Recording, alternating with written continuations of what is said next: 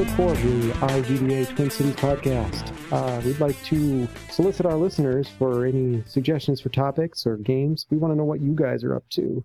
Uh, we've got plenty to talk about, of course, but we want to focus on the local as much as we can. Uh, so try to give us a buzz. Um, with that, I'd like to jump into introductions. Let's see who else we got here tonight. Who's out there? Hey, this is Tori Kamal, audio guy, just back for the fourth month of podcasting. And we also have Jacqueline Urick, and uh, also back for the fourth month of podcasting. I'm not an audio guy. I'm a girl who has a game development company. And I'm Ryan. I'll be your host of sorts. Um, what have you guys been up to? Anything over the last month? I know I've been busy with work and not doing as much as I'd like about everything, but found some time to play some games, to make some games. Well, you guys? Yeah, it's the same. It's been pretty busy, but um, there's always always time if you make it for some games and making games, as you said. You ever feel like the uh, games rob you of your free time? Like all of a sudden the evening is gone? I mean, granted, it was filled with bliss or whatever, but no, it's research, Well, I mean- man, research. yes, research. Good point. Tax right. Very, very important research, I'm of course talking about Portal 2. I got that. which literally is research. I mean, playing Portal 2 is like playing for science. So there you go. totally saves science. Yes. It's important to save science. Well, what are your guys' takes on it? Because I unfortunately have not actually been able to get myself a copy and play it, so I will glean whatever pearls of wisdom I can from you guys. Well, uh, Jackie, I know you played it. You played it on PC I played on PC, yeah. through Steam. Through Steam. Did you download it like opening night or whatever? Yeah, I um you know, I preloaded it, so as soon as it was unlocked, Oh. um I played it a little bit that evening. So it was a Monday, Monday night, and uh then went to bed. And then actually uh the thing about Portal versus like a game like um, Dragon Age or Mass Effect for me is like I can actually put it down and go away for many hours and not really worry about picking up where I left off. So I was able to to do that. So I didn't play finish the game until the like Tuesday, late Tuesday night. I finished it. The single player that is. Okay. Yeah, um, I ordered it from Amazon, paid an extra 99 cents to have it delivered uh, release day, which actually worked out really well. I was surprised. I didn't think it'd happen. And then uh, played it that night. Me and Zach uh, got together, played about half the co-op that night, and finished it off the next. Yeah, the co-op I, I thought was probably the best part of it. Um, it it was fun without. It wasn't. I mean, some of the puzzles were kind of challenging, but um, but nothing so challenging that you know two people were completely stumped. And I liked how you could grief your co-op partner if you wanted to, but you were incentivized to to not. Oh, sure. and the and the and the emotes and things like that the gestures that the the bots did were really cute. And uh and like how frustrated GLaDOS would get when you did well it was kind of funny. So i uh or like when you'd purposely die and like how she'd berate you about that like it was pretty it was well done i was impressed so i mean i you expect something high quality from Valve, and they certainly delivered on that. So Yeah, yeah, that's the multiplayer was amazing. That's pretty cool. Yeah, there was one challenge towards the end that, that stumped us pretty good, but it was awesome when we figured it out. We're like, no way. You jump and I'll jump and it was pretty cool. Good yeah. I really like the gels too. I thought the gels um, added a really fun dimension to things um, for sure. Tori, do you know anything about the gels? Should we explain them? What are the gels? I was really actually to start that. I was really I had heard about them and I was really concerned that they would be kind of a game gimmick, kind of stupid or whatever. But they were used really well. So the the, the game has not immediately, but uh, at one point you'll come across three different types of liquids that you can use kind of to spread across the level. One is blue and bouncy. It's basically flubber. uh, orange, which is like speed, makes you run real fast, and then white, which is portal conductive. So you can, if you can get that white onto a flat surface, it will then hold a portal, unlike maybe otherwise. But they did an amazing job with those those liquids from a gameplay standpoint. I thought. And even from like a, a narrative standpoint, like because basically you end up going, you know, back in time, and so like all those gels and things. And I don't know if you saw the picture of the original portal gun that's in there, but um, that was actually really funny. It's like this giant backpack that's like on this like person, and it. I thought they did a really good job um, telling the story of aperture science and and how GLaDOS came to be and all of that stuff was it was really well done. I was impressed. So, do you have any complaints about it? I really don't. I don't have any complaints about Portal at all. I wonder how different it is on the PC because the the Xbox has like loading screens a lot, and uh, that's sort of a pain. It's kind of a little too much, I think. Well, there's loading screens between you know the different test chambers, but I mean, I think just in general, like loading things on the Xbox is just way slower. I mean, it's just way slower because it just is. Well, yeah, it's it's gonna be, but I yeah that would be my probably if I had to complain about something, it'd be that. I know some people have been saying that they weren't really into it. I guess like they just weren't compelled to to do. They they were kind of like it was too long.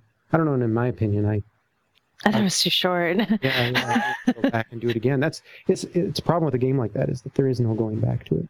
You know, well, I, I mean there is of course, but um, it's not as immediate. It's not as gratifying. Right. So I did a couple of the levels again, and I'm like, oh yeah, now I remember how I solved this. And then it's just sort of a repetition thing. It's not a, you know, discover it again for the first time. Well, what was fun was going back through and then listening to the developer commentary as you play. Like, so the second time I played, I didn't play all the way through. I played like through almost all of it, listening to the developer commentary, the single player. And um, that was actually really interesting. So that probably added to my 20 hours of gameplay there. Yeah, it's something to do yet. But my uh, I played a little bit on Sunday, and my eight-year-old saw me playing, so he had to try. It's really interesting actually watching him try, because you can see his little eight-year-old brain working on these puzzles. He's like, "I don't get it, Dad. What are you supposed to do?" And I'm like, "Look around, think about it." this thing, he's like, "Oh my gosh." He's jumping from the ceiling into a hole in the floor, and he's like, "This is so cool!" right. I got home from work today and he's like, I know how to kill one of those red laser things. like you put a portal behind them and then you grab them and then you drop them and then they turn sideways and then they get all angry and then they say, shut down. Super cute. so once he gets a little bit more into it, I'll probably play some of the uh, multiplayer with him. Oh yeah, did you play any? Oh, you of course not. I played uh, I played co-op with Zach, and then I had a friend over the next night, and we played through a number of the uh, co-op levels split screen on the Xbox too. That worked really well as well. Yeah, I played um, through Steam um, with another PC player friend of mine. We played through all the the co-op. That was fun. We didn't actually have voice chat, so uh, like the, but it's actually really effective. Like the little gestures you can do to point to things and stuff. Um, works pretty well. You don't really even need voice chat. So yeah, you just sort of trigger a uh, look at this point kind of thing. Yeah, you can. Well, and you can say to do what to do, and there's like a countdown timer because there's a few of those co-op things where you have to time it, right? And so, um, this the little countdown timer gesture that does like three, two, one, go, um, work just fine. Interesting. Yeah, and also not being able to voice chat would be good for the uh, griefing a little bit too. right. Well, and then there's like, you know, inadvertent griefing. Like, you know, there's different places where you can like, oops, I didn't mean to remove that bridge from out from under you, or squish you with that crusher, or. I thought that was, actually the multiplayer is really good that way. That if you die, you just kind of get, you're just come back new as a new robot. I thought that right. Was, yeah. Yeah. You don't and actually it's- have to reload or restart or anything. I thought that was good. Yeah. Well, that's probably enough about Portal 2. It's a good game. Um, it's almost too bad that it's over. I hope that they do something smart with the uh, with like DLC or something like that, but I'm not sure. I know I could. Do that. Yeah, I would be happy to see some new maps for sure. I mean, they do have that like robot enrichment thing where you can buy little tchotchkes for your bots, but I mean, if you're not if you're only going to play through co-op once, I mean, no reason to deck out your bot. Although I am confused because it looks like there's different difficulties to the co-op maps, like that you can change. Oh no way! I was I was going to actually just ask that because the first portal had, um, you know, normal and difficult or whatever for its its levels, and I played through both. They were awesome uh, changes to the you know levels to make them harder. Uh, yeah. And I and I don't I don't think that that's the case in Portal Two. I'm not exactly. It's like when you first start, you know, in the co-op mode when there's like one, two, three, four, five, the different sections, testing areas. It when you first walk into the testing area, there's like a little wall there with a button that lets you turn it from one to six. And I don't know if we ended up playing on the hardest level or the easiest level. I honestly have no idea. Like, because it wasn't completely obvious to me, like what that meant. Well, you didn't, you didn't crank up to 11, so. Yep. that's, that's in, the, in the next DLC pack. Right. All right. Well, have you been playing anything else? Me or Tori? Either of you. Any other games or projects you've been working on? Well, I haven't been able uh, to play much lately, but still trying to beat Fallout New Vegas. Just keep nursing away at it. It's a long game. I'm trying to hit every location, so it's uh, it's taken me a while. But other than that, I've been really busy, just doing as much voice acting as I can do, and uh, yeah. How about you, Jackie? Well, um, the other so there's a, a a company called Silicon Sisters Interactive, and they're a woman-owned company based out of, I want to say, Vancouver, but don't quote me on that. But they uh, they released their first game I think it was last Thursday called School 26 that's like hmm. targeted towards tweens on the iPhone. And it was really interesting. I uh, so I downloaded it and I played it and it made me really glad that I wasn't in high school. if anything. Um, but the premise of the game is like your parents are these crazy hippies that have like moved around for like your whole childhood and so you've been to like 25 schools at this and you're in high school at the now and you have like this year of high school to to um, convince your parents to stay so you have to make friends with this like group of people and um, it's really interesting there's like this little card game mechanic um, that i didn't get right away and like this kind of tie into facebook um, quizzes thing that you can do that i thought was a really interesting way to add like a social mechanic to it. So the only problem with it is you can't really replay it because then you know you already know how it's gonna end, so to speak. So um and I and I haven't, I haven't noticed that like befriending different people um, makes a difference. So it sounds like a dating sim almost. Yeah, except you don't actually date anybody. That's the thing. It's actually what, one of the things that's interesting about it. There's like four four four or five girls that you can be friends with and there's like three guys and um you don't actually date any of the guys. So um I can relate to that. Yeah two of the, one of the guys is like in love with this other girl and like another one of the girls is in love with the other guy and then one of the guys turns out to not even like girls. So it uh and i don't think that's spoiling anything but like talking about glee or are we talking about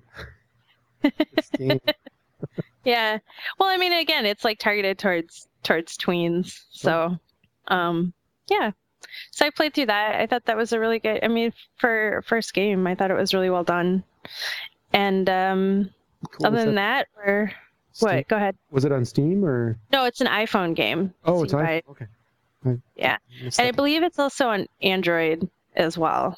But um, other than that, um, we're still working on our alpha. We've got an executable at this point, so that's good. Cool. Very cool. Do you have a game, a game name yet? and we haven't announced it, so I can't tell you what it is. and um, game one. Game one, yeah, it's like game dev story. It's like game number one. I, t- I played through game dev story like three times before I realized you could actually change the name of the game when you ship it. you know, I I played through it once and then realized it at the end. Played through it again, and all my games ended up becoming called like Ninja Shooter and Historical Boating. yeah.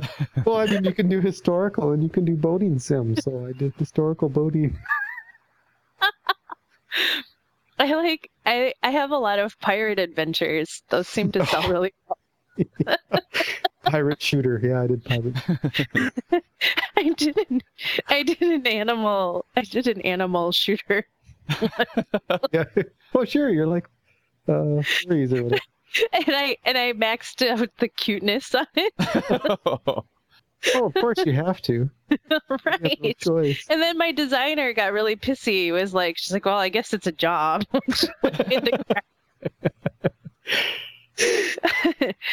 So I don't know. I guess my team wasn't really motivated by that, but it was learning. Um, real life. totally.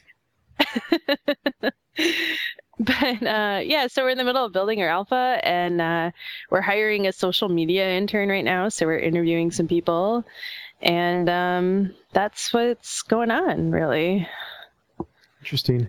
Yeah, our uh, our project, uh, me and Battery Powered Games, uh, I guess it's currently titled Project Seven, um, but we settled on a on a theme and game title, I guess, of some sort. Like one with uh, did I did I talk about this at all? Called calling it the bleeps. No. Where it's like, uh, yeah, I woke up one morning with after talking with our designer about like what possible themes could be, and the theme that I woke up with was like the Smurfs, where everything is Smurferific, fantastic, except it's bleeps. So they're cute little bleep characters that just say, you know, it's a bleeping great day. that's funny. Yeah, that's it's one one. You know, it's a sort of lame joke, but maybe it'll maybe it'll carry. Um, other than that, a uh, project I worked on with Rob was released in the market. Actually, it's called. They named it. Um, we worked with this company called uh, Haptify. I think the name of the company is. I should look that up quick. But um, they named the game Enzo's Pinball. The the idea of the game, the company that that released it, um, Haptify. Yep, is uh they're kind of their I don't want to say gimmick, but they're sort of like technology is is haptics, and you know what haptics are? It's like the the uh, feeling feedback. Right. Um, and so what they did is they used this game as uh, sort of like tactile or textures. So if a ball rolls over a metal plate, for instance, the phone will shake a little bit, oh, and if it hits the wall, it'll you know clink. And um, you know, if, if it works or not, I'm I'm not sure. I know that certain phones are much better suited for it, like the the Galaxy series by Samsung apparently has more capability than say my my G2. But anyway, regardless, the phone shakes in your hand when you play. And cool, cool. Yep. So we did. I did the art on it. I think the art and the level design actually, um, and then Rob did the physics engine and um, all the other programming but it's out there now. You can go buy it. It's sitting at three and a half star review, which I, I hate to say is sort of appropriate for it for the price, but mm, gotcha. You know, it's not a stellar pinball game, but it's not horrible either. Looks good. Way to sell it. Yeah, well, I, you know, all I did was, uh, yeah, well, I don't know. I debated how to like really put it out there, but um, three and a half stars I think is fair. Buy it because I was involved and I don't get any of the money. the sales pitch got even better. Like, yeah, yeah. Got better over time. Yeah, you might want to work on that one. Like, buy it or whatever. Yeah, was it? yeah, I mean, this was um, we originally had worked really hard at the end of the year because they wanted to go to uh, GDC. Was GDC at the end of the year? What was in like December or January, early January? There was some show. I can't remember what, but they were gonna. Dice. Dice was well in February, I think, but um, I don't recall a conference being at the very beginning of the year. Um, maybe it was GDC. Eh, it doesn't really matter. Um, but they had hoped to. They had planned to release. Oh, maybe was it like IndieCade or something? Oh, I could go back to my notes. I don't think it really matters. I mean, the objective was to to release it and have people try it um, at the show, and that didn't happen, which is fine. You know, it's theirs or whatever. But it uh, it was a lot of fun. We were contracted, so Rob was contracted, then he contracted me to do art, and me and um, my friend um, Bill, who helped with the logo for the IGDA Twin Cities. Oh yeah. He drew the city and everything hmm he uh he helped with the art too. So I did design and and he then sketched up ideas to those designs, such as because it's got three levels. It's got Clockworks, which is sort of like the inside of a clock, Steam Power, which is kind of steampunk, and they called it Turntable DJ, but it's kind of that Tron look, kind of like um iPhone clean plastic. Okay, sure. And um, so he he sketched up some designs, and then I built them in 3D, and then he helped paint them. Turned out real well. It was a lot of fun to work on it. We were uh, contracted hourly, and and um, their whole objective in the game is to is to sell the technology, not necessarily make money on that on the app. So. Hmm. So it's a dollar forty nine in the App Store right now. Very cool. Very cool. And if you want to see it, you know, hit me up at the meeting and I'll pull it out and you can try it. You should put a link to it in the. A good idea. Good idea. I'm not sure why they called it Enzo's Pinball, though. I don't know the story behind that. Wish I did, but I have no idea. Might be a thing or something I'm not aware of. it's awesome. Yeah, because the picture is just some like kind of angry looking guy. Looks like he's a mob guy. you, you wouldn't want to go to his pinball arcade to play pinball. Yeah. Is sort of the vibe you get out of it. I don't know. Anyway, yeah, I'll leave it at that. Buy my game. So should we talk about the last meeting, the last IGDA meeting? Yeah, unfortunately, I missed it. Yeah, thanks uh, to the both of you for stepping up and recording it for me and for everybody else that actually missed it or wanted to, watches it online. So I appreciate that. The video was uh, I got it output and published this morning, so Yeah. Thanks for doing that. out there for Yeah, thanks for doing that. Nice job with the slides and the and the Yeah. videos too. Actually, Yeah, it's Damien, good. Damien replied, uh, "Sorry about my bright spring shirt." It was, it was festive. It was festive. Yeah, well, he was celebrating spring. Like, I did ask him about it that day, and he's like, "It's spring," and I'm like, "Well, it's an appropriate shirt for that." I And like. going on a trip too, right? Wasn't he? Yep. Yeah, he was heading out to San Francisco, I think, for work. I, Oh, okay. So, yeah, so that was the other thing that was really awesome. Like, he could have canceled on us, but he he decided to take a late flight out so he could help us out. So that's very cool of him. Yeah, I really like his attitude. He's got positive vibes screaming out of him. Pretty good. It does. That's awesome. Yeah. So, I So, could yeah. probably please. talk about this this thing like forever because you know, I kind of I kind of like audio a little bit, but I'll try Just to a keep it- little. yeah, just a little bit. But I'll, I'll try to keep it limited. But um, you know, there, there's a couple things that are re- really interesting. I found he did this sort of compilation of footstep sounds and how they've evolved over time, and it was interesting to see the very early stuff, just kind of little blips and stuff. Like if you didn't have a vi- visual reference to go along with it, there's no way you'd think it was a footstep. Like- right. Uh, you know, like or whip whip, and uh, I, I don't know. I just found that kind of fascinating. The stuff that we accepted with the really early technology of games. It's, and- he actually put together a good little uh, a video of Yeah. of like classic sounds from anything from Donkey Kong to uh, Dig Dug and, and Popeye. is in there. Yeah. he started it out with ET, which I thought was was awesome. The first game he puts on the uh, on the thing is ET, and the footstep sounds out of E ET. So something else. Oh no, go ahead, go ahead. Oh, well, no, you can go ahead. No, I was just gonna say something else I found pretty fascinating was, um, and this just may be kind of audio geekiness, but the different ways that different games recorded the sound. Um, for example, some of them recorded it really close to the you know the feet. They felt you'd get the most realistic sound effect by if you're doing a footstep recording close to the feet. Whereas in Mirror's Edge, they actually recorded um, sort of up by your in your in your ears in a sense, so it sound like it was traveling to your ears. So there's this kind of two different philosophies of how sound should sound real. So Mhm. it's kind of twisted my brain a little bit, but it made a lot of sense, and it it's really interesting to investigate that.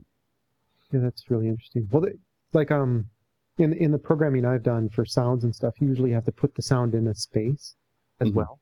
So how would you do that? So in the case of like um, you know, I can understand recording the footstep, right? And then you put when you put that sound in the world, you put it at the footstep, so that sort of your ear is at the the ear hole level. So the sound has to travel that far in your physical environment of sound in order to hear it. Whereas like Mirror's Edge, where they record it from your ear, where are they emitting that sound from then? Or is it just sort of played? Uh, you know, that's a good question. I haven't played it, um, but since it is first person, they they probably um, certainly tweaked it a little bit. But even just where you record it will have an effect, even when you play it back, regardless of what what the source is in the game. It'll still sound a little bit different. But no, that's a good question on, on how they did that. I don't know. Yeah, I've always found it uh, real interesting, just the, the the audio side of things, where like um, if you fall into water, how the sound changes. You know, they're Yeah. changing the the actual sound that you hear. Yeah. Right. Like, Yeah. I don't know. One of the things that I thought was the most interesting to me, um, when he was talking about how, like, you know, the sound can actually point out flaws in the game itself. Like when he was going through that part about Dragon Age and Yes. the companions, and how, like, you, you know, because there's, you know, the the sound is attached to you know what they're wearing and the footstep in in addition. So like if you've got somebody following you with with mail on you can hear them clanking you know to catch up behind you like as you're moving you know so they pause and then they run and catch up and they pause and they run and catch up. And um i never really thought about it until he pointed that out. And i was like because dragon age isn't the only game where i've noticed that that that happens but it was you know now that he pointed that out it was like really obvious to me like and it, it wouldn't have occur- occurred to me that that was actually a problem with the way the game was designed you know Sure. um like the and- following distance of the AI or whatever. right yeah that it was an ai problem so i thought that was really fascinating um how it because they had spent so much time you know with the sounds in that game right? So they'd they'd gone through all the trouble to give a uh, a companion and to give your armor like if you you know like if you're wearing cloth or leather or or metal like you would have a, a sound when you walked and to and so were all your companions. So that was really really interesting.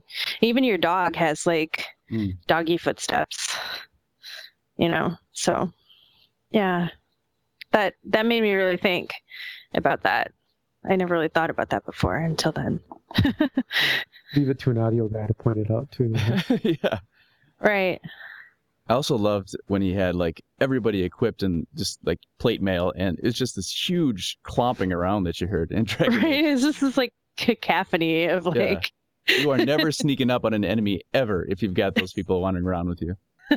Yeah, you know, and that, and that's such an interesting balance too, um, between trying, you know, going for realism and cool sound effects, and not being annoying. Because, you know, I mean, it, literally, if you're going to make something completely, completely real, there's going to be some real annoyance in there. So you have to sort of make a hybrid of of reality and like ear fatigue, uh, find a balance between them.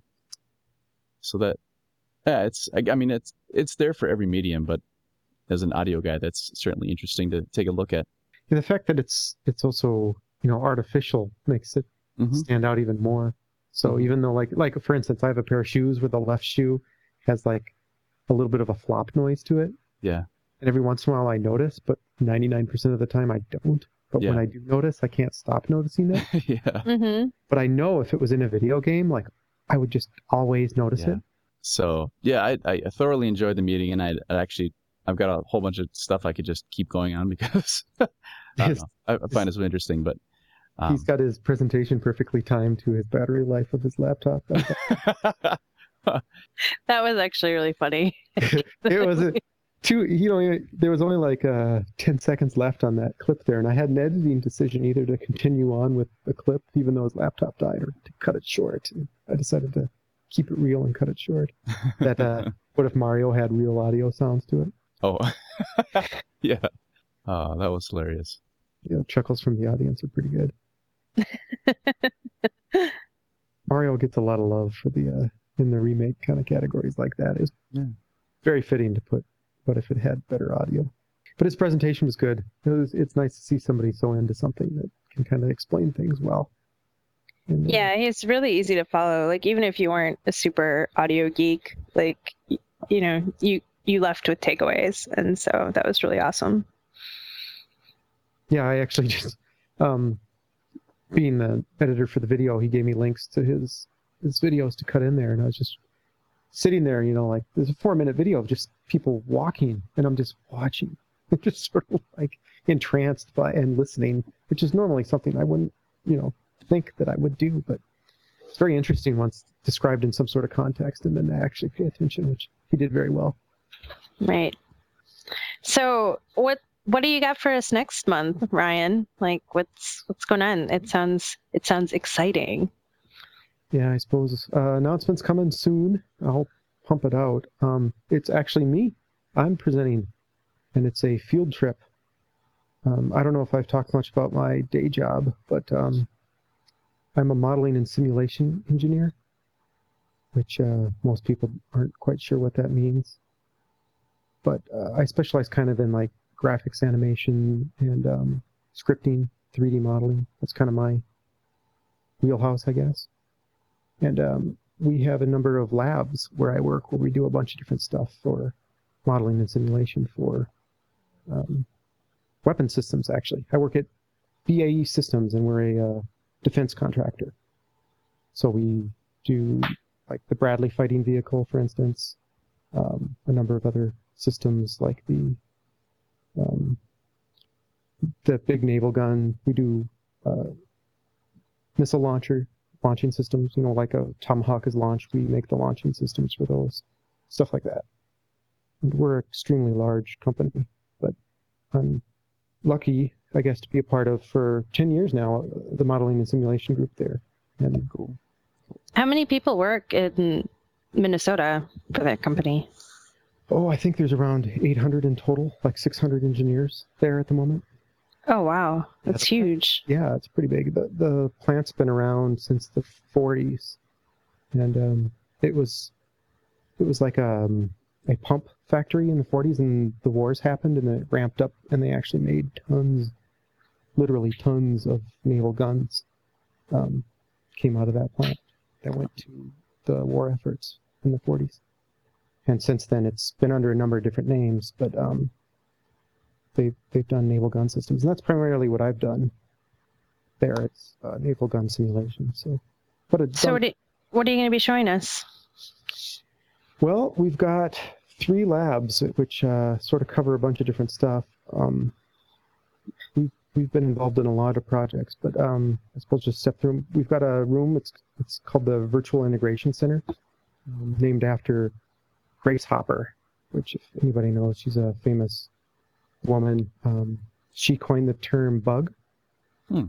for Mhm. for computer programming because she found a bug in Relay Seven or something one morning, and taped it into her notebook.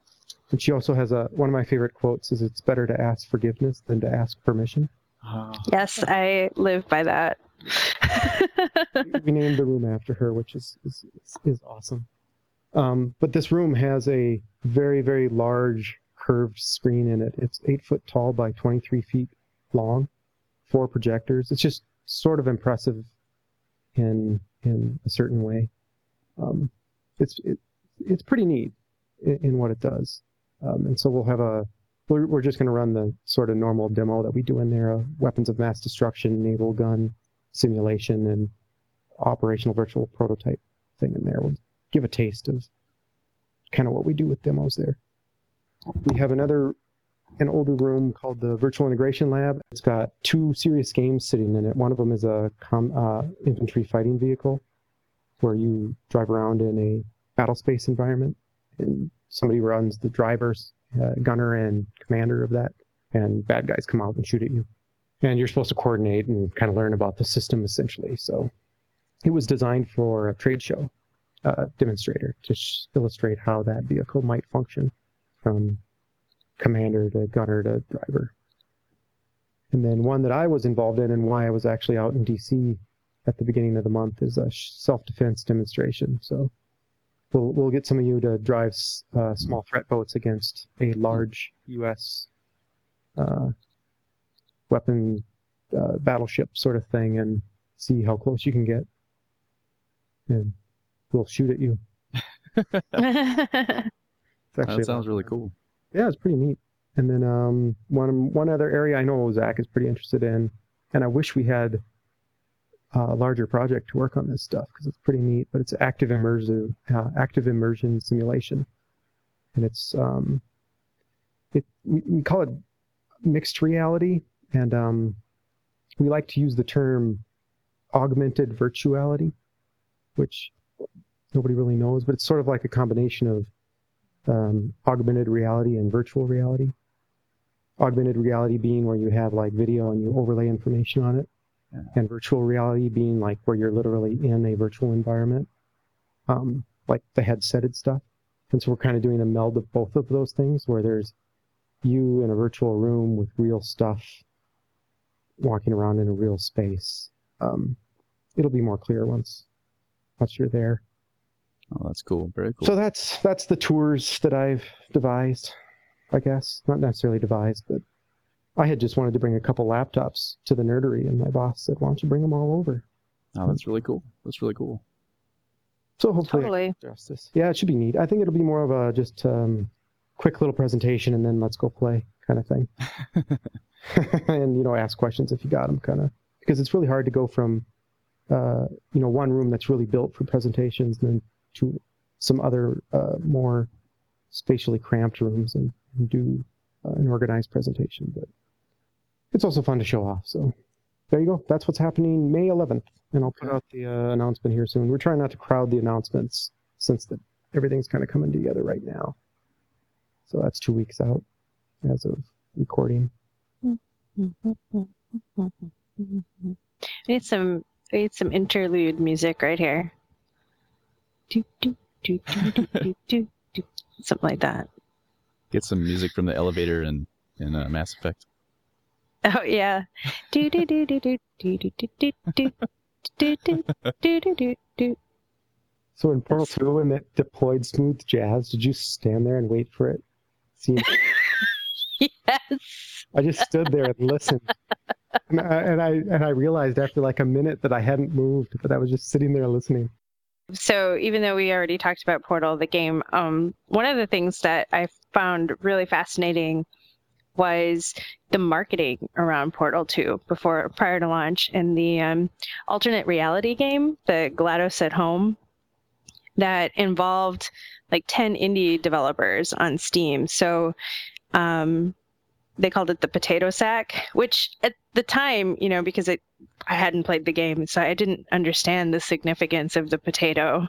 Although it kept making me think of Devo. I don't know if you guys are Devo fans, but like like every Devo song ever like was now in my head because of the potato sack. So um I did actually buy the potato sack. It was like 34 bucks or whatever on Steam and I'd already had Audiosurf, so I gifted it to somebody on Twitter, and um, who now has Audiosurf, and uh, it was actually really fun because there are a lot of games that I wouldn't have normally purchased, and um, a few that I didn't know existed. So it was actually really neat. And then the how they integrated. Um, so the day I bought the games, the Portal 2 content wasn't actually in the games yet. So I was really surprised when I loaded up Audiosurf like the next day because I'd forgotten how much I'd really liked Audiosurf. and then um, I loaded it up and all of a sudden like GLaDOS like hijacks my gameplay and makes me play through this Portal song. And I was like, what? And so then, and not only that, but she like insulted my music on top of it. like, like it's just like you must have had good taste in music a long time ago. Like, and then nice. she makes me play through her level. Um, and that was that was kind of so then I started p- looking through some of the other um, games to see what they had done, and it was actually really interesting. And then I read about it later and found out that the developers, um, you know, uh, Gabe Newell like brought this group of developers in to Valve and said, "Hey, you guys kind of pretty much have free reign to create a level that's like related to, you know, Portal 2." And um, yeah, and so the whole premise of the of the ARG was to uh, reboot GLaDOS earlier, which would in theory mean that Portal would release early. And I don't think it really did. I mean, it's still basically released on Tuesday, but it was like pretty much right at midnight. So, mm. um, yeah, that was, I thought that was really fun. And I thought that was a really nice way to um, give some exposure, you know, like cross promote games, like especially indie games from, you know, a larger studio. And um, I hope that some other studios like AAA studios look at that and see what they can do to to to do that for indie developers. So it's it's like using transmedia, but where transmedia is all games, you know. So it's mm-hmm. really really fascinating, and uh, I really really enjoyed that. Yeah, I'll, I'll give a applause to that. I like that approach. That's cool and fun too. I mean, it seems like it's just fun. You know, there could yeah. be one additional thing about that is if you're trying out these indie games, and it's cool that they have Portal content, so you're, you know, if it's a game you don't think you're really into, you might try it just for the Portal content and then actually end up playing it through because you're like, oh, this is cool, and just go beyond the Portal content in the game. I think that's a really great way about of doing that. Yeah, for sure. And I mean, it was like, um, you know, for audio, it, it, some of these games had been out for a while, right? Like, so, you know, um, the ah game had been yeah. had been out. Reckless disregard for gravity, I think it, it had been out for a long time, and Audiosurf had been out. I mean, I remember when that game first came out. I was really excited. That was like one of the first indie games I ever bought, actually. Um, because it, it was just the coolest idea ever. I'm a huge music nerd, so like to be able to surf my music was really awesome. And I played the hell out of that, and then I just kind of forgot about it. So it was nice to revisit it, and then I played the hell out of it again, like while I was waiting for Steam or waiting for Portal to unlock. So, and Rush turned out to be a really fun game. You know, like the it's just some easy little puzzles, but they had a they had one with like companion cubes in it, and that was pretty cool. So cool. Yeah, I like that. I like Valve impresses me in a lot of ways. Like the whole Portal story, you know, where those uh, developers came from and stuff. It's, just, it's good, assuming you know the story.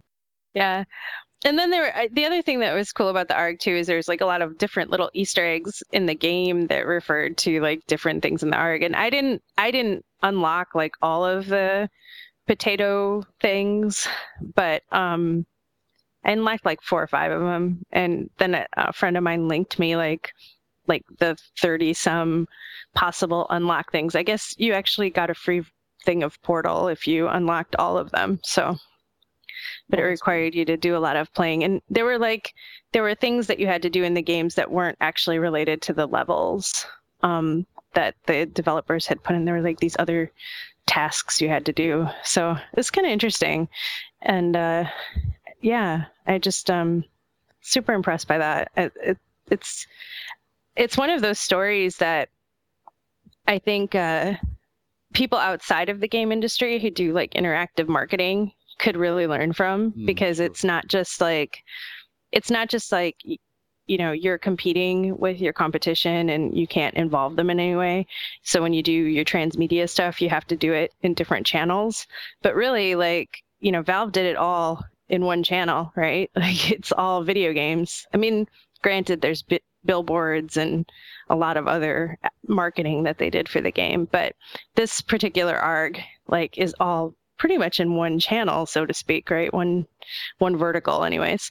And so that's really fascinating. Um, and I think if other other products could figure out how to cross promote within their own vertical, that could be a pretty powerful story. Yeah.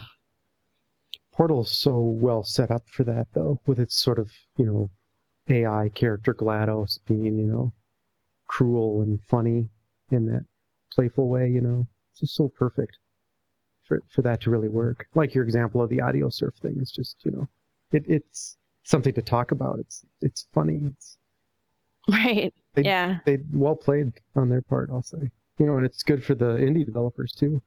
Um, yeah.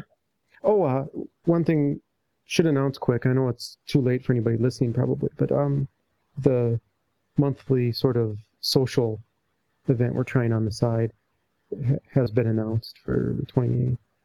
Um, is that going to be kind of a normal thing? You think it'll be like two weeks after the um, presentation week kind of thing? Yeah, so you want to do it on the bye weeks between meetings. So there's basically an IGDA event every other week. Um, one, so Bo is going to be doing um, some more social media stuff for us.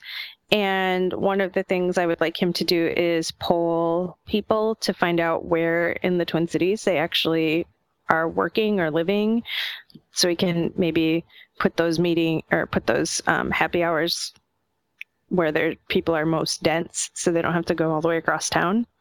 Yeah, that's good. Um, so expect to see that on Facebook and Twitter, et cetera. And, you know, if you're interested in going to happy hours, but you haven't been able to because they're all across town, um, I would urge you to participate because that helps us help us help you. right. Oh, and uh, speaking of which, I reserved a room at Psycho Suzi's for after the May meeting. Super excited about that, by the way. Yeah, we need to go there. I'm gonna go for there to. Frou frou cocktails and awesome. Um. So other than that, um, thanks everybody for listening. You can obviously find us on our home uh, on the internets at igdatc.org, uh, Facebook and Twitter, as we just talked about. Not too hard to find us out there. But mostly and importantly, we'd love to hear from you, uh, especially comments or questions, uh, suggestions for content, or if you got something you've been working on releasing, game release, that sort of thing. Let us know and we can talk about it or spread the word or help you out, um, etc. Totally. Call that a wrap. yeah. Well, good evening, folks. Thanks for listening. Yep. Thanks for listening.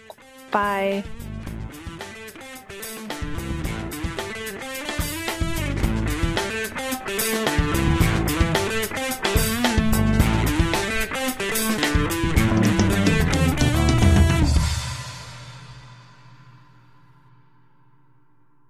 Okay.